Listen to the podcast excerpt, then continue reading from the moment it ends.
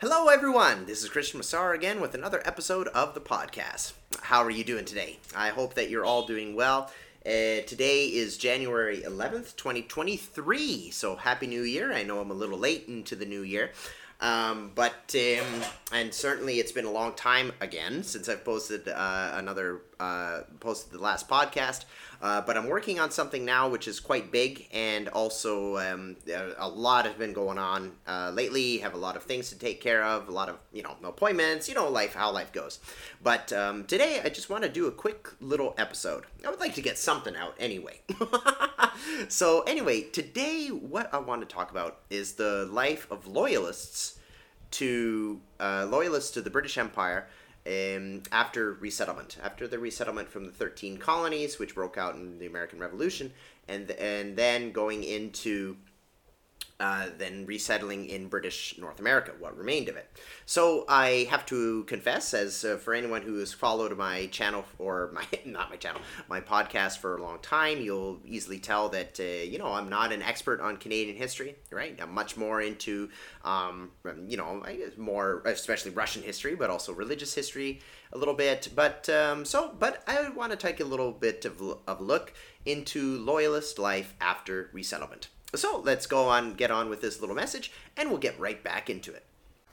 Hello, listeners. Thank you so much for listening to this podcast, and I sure hope that you've been enjoying the thoughts given in the historical thoughts and interpretations episodes.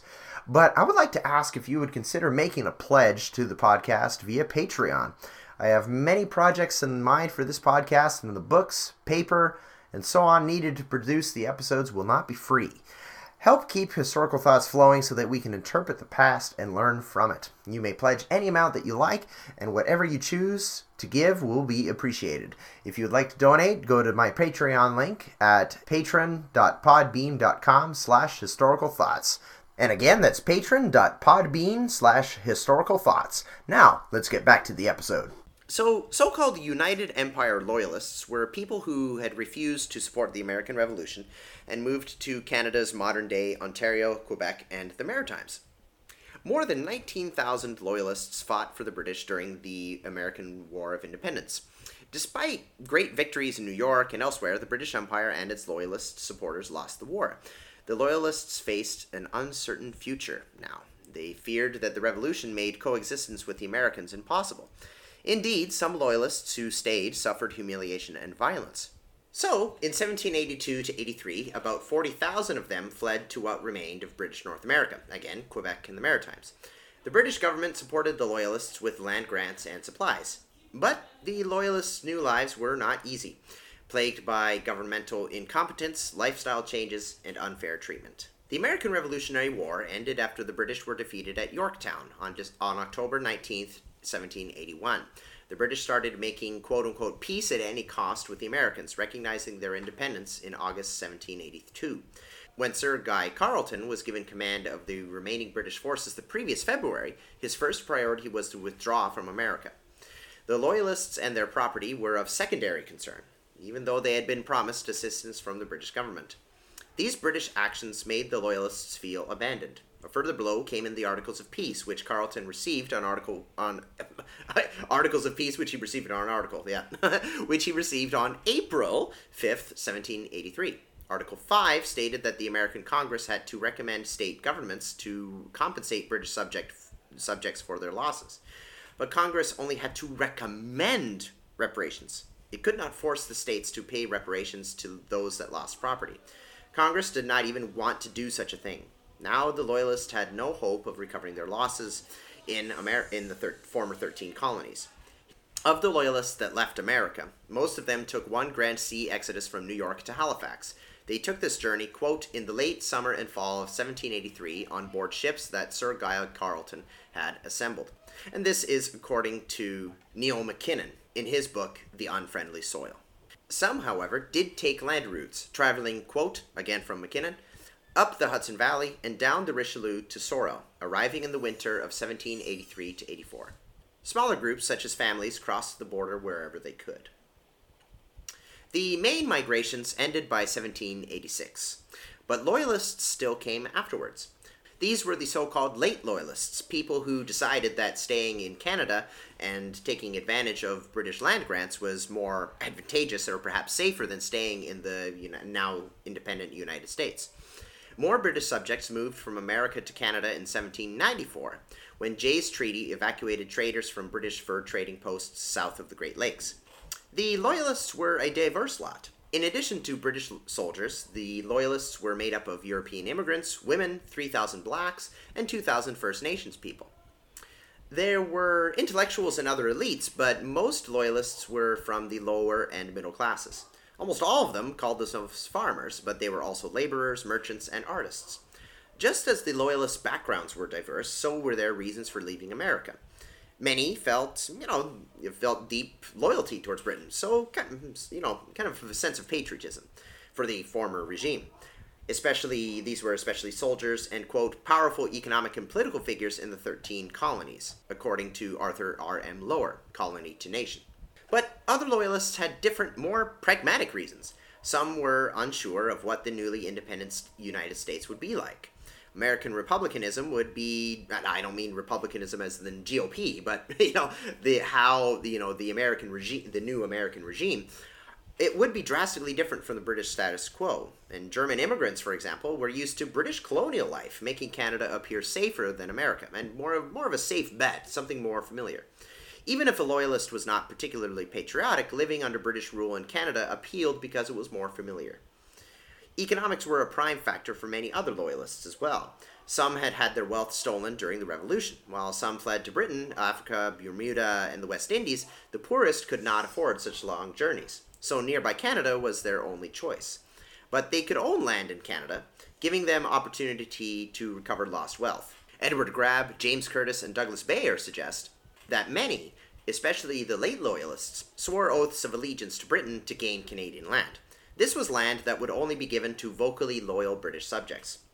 The Loyalists moving to Nova Scotia had heard good reports of their future home. Good land was thought to be there, as well as many cattle and low taxes. It was also in a good location to trade with Britain. The British government also protected the colony from the Americans. But in other ways, Canada was not a favorite choice because it was far away, there was a lot of wilderness, and there were people of different religions and languages. Indeed, when some loyalists arrived in Nova Scotia, they found it wasn't as they had heard or they had hoped. Settlers, le- settlers' letters depicted the land as an inhospitable land of fog and moss that could not be farmed. The loyalists had trouble getting their land in the first place sometimes as well. Delays, confusion, and inadequate preparation characterized the government's land grant process. The British government was poor at dealing with emergencies, and the sudden, massive loyalist migration was no exception. Shelburne, Nova Scotia, was a perfect example of a failed loyalist community, and it shows the difficulties that loyalists faced. Shelburne was planted at Port Roseway in 1783, but no preparations had been made for them, and the surveyors at Shelburne were incompetent. Isolated and poor agriculturally, Shelburne's long term future was doubtful. The settlers did not coexist. They were also religiously and ethnically diverse and had no effective government. The town died when British subsidies ended, According to Grabb, Curtis, and Baer again, almost all of the 10,000 people who had moved there left within 10 years. Like in Shelburne, the Loyalists as a whole did not settle down easily. Poor farmland and some settlers' inexperience with pioneer life influenced their decisions to move again. Especially in the 1780s, Loyalists relocated either within their colonies or they went to other colonies altogether. After British support was stopped, some even returned to the US. By this time, anti loyalist sentiment in America had cooled down. In Quebec, favoritism tainted the land grants. Ex military officers were given larger plots. This enraged the other loyalists. Guy Carleton, who had organized the first loyalist migrations, became Quebec's governor in 1786. In an effort to calm the situation, he increased everyone's land grants. Other reforms were put into place to fix the situation. Colonial administrators tried to fix the weaknesses of the land grant system to ensure that land was available for everyone. All crown land would be available to them, except that which was reserved for naval lumber. If a current landowner fell far too behind on rent, the land could be redistributed to a loyalist. Also, under this policy change, a loyalist would not have to pay a fee to possess land, and there would be no rent for the first 10 years. A grantee would be given as much land as he could cultivate, but he would only be given land that he intended to settle, though. Finally, if surveyors were unable to plot land for the Loyalists, army engineers would be sent to replace them. But overall, most Loyalists were not compensated properly for their Revolutionary War losses. The they were given minimal government help, even though the British poured a lot of money into their aid efforts. They did not go much further than helping the Loyalists get on their feet. To prevent extra requests that could not be met, the British did not want to give more than was needed. The Loyalists became a burden to the government, if you will, and they were eventually called refugees because of their criticisms, constant demands, and sometimes even fraud in some cases. The, this lack of support angered the Loyalists who felt entitled to this, this help. They had other grievances too. Loyalists in Quebec were unhappy about not having representatives in the assembly, and the maritime Loyalists resented the original inhabitants' control of government. But as former Americans, Loyalists were used to political action. Partly due to Loyalist pressure, the British reorganized what is now Canada. Nova Scotia was too large, and the capital, Halifax, was too far away for some Loyalists. So, in 1784, the colony was resized into a smaller area, and two new colonies were made from it New Brunswick and Cape Breton. Also, because of Loyalist clamor, the British created an assembly for French Canada in 1791. Because the Loyalists had very different backgrounds, their experiences were also not the same. A Loyalist's previous way of life affected his future in Canada. For example, those who had lived in American cities did not adjust easily to farming. As mentioned earlier, many w- women participated in the Loyalist migrations. The exact lo- number of Loyalist women is not known. According to MacKinnon, quote, but of the 3,225 individuals who presented claims to the British government for compensation of losses during the war, 468 were women. So that gives us a little bit of an idea. So not many pro, uh, uh, provided claims. Not they were a bit of a smaller percentage, but uh, but you know I think we can also um, you know assume that a lot of loyalist families would have women in them, like you know, wives, mothers, and and daughters, and so on. In fact, some widows of former British soldiers were granted land in Canada. In any case, life was tough for a loyalist woman that moved to what is now Canada. If her husband chose to be a loyalist, a woman had no say. Her husband's decision automatically became her choice. Because only a few women worked outside the home, loyalist women left everything except their immediate families behind. But a man could move to new land and easily establish new friendships and social networks. In the opinion of J.M. Bumsted, loyalist women, quote, had every reason to be bitter about their fate. The black loyalists were also unfortunate people. During the war, they had fought for the British under the motto, quote, liberty to slaves. The British Army took in escaped slaves and those who had been freed in raids. Free blacks also joined. This motto, liberty to slaves, mm, you know, forced Britain to free uh, a slave who would, you know, then go to become a loyalist. But Lord Dunmore, the governor of Virginia, who had first recruited the blacks to fight the American rebels, apparently did not refer to this promise of freedom to his superiors. This commitment was also hypothetical of the British, who were determined to keep slavery. You know, this was a few decades before the British Empire banned slavery. James Walker sees Dunmore's initiative as an act of desperation to gain any ally. And Britain was also recruiting criminals and mercenaries at this time, proving Walker's view. But in fleeing to Nova Scotia, the black lo- loyalists were excited that they would finally experience, you know, some independence. They did experience religious freedom in their new home. In America, they had been barred from religious participation, and there were concerns that they, that they would entertain ideas of liberty since free men practiced Christianity. In, in British North America, black loyalists flocked to join churches and be baptized. But, like other loyalists, they also had to cope with the poor land grant system. Blacks were left behind in the chaos.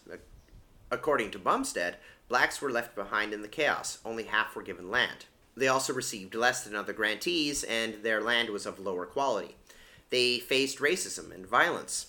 Nova Scotia did not try them by jury, they could not vote in New Brunswick, and judges sentenced them more harshly than European criminals.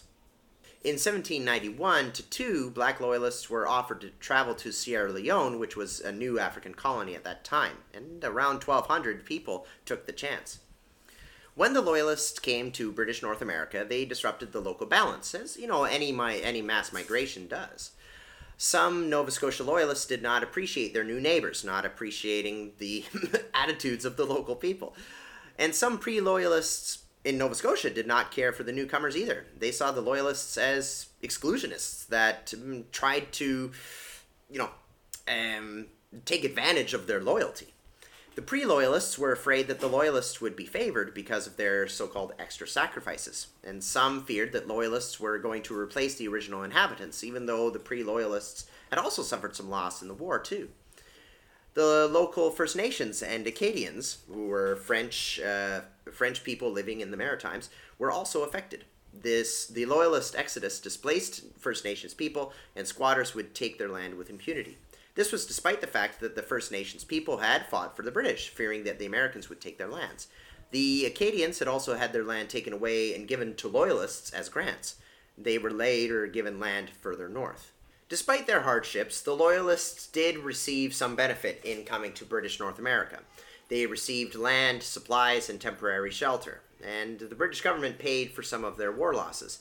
But Loyalists' life was not easy. They escaped rebel hostility but had to deal with a frustrating lands grant system. The black minorities faced racism, and some loyalists did not get along well with their new neighbors. The loyalist experience shows that when a population migrates, it is not simply a matter of packing one's bags and, and leaving. The, mod- the moving people will never be the same, and others will also be affected either by you know a discriminatory attitude towards them or whatever. So that is why you know that's that's a constant of history. You know, we talked about this in the 18th century, late 18th century, after the American the 13 colonies won their war of uh, of revolution against the against the British. And now we have the same thing with refugees. We've had that for about 10 years or more, and you know throughout history, really.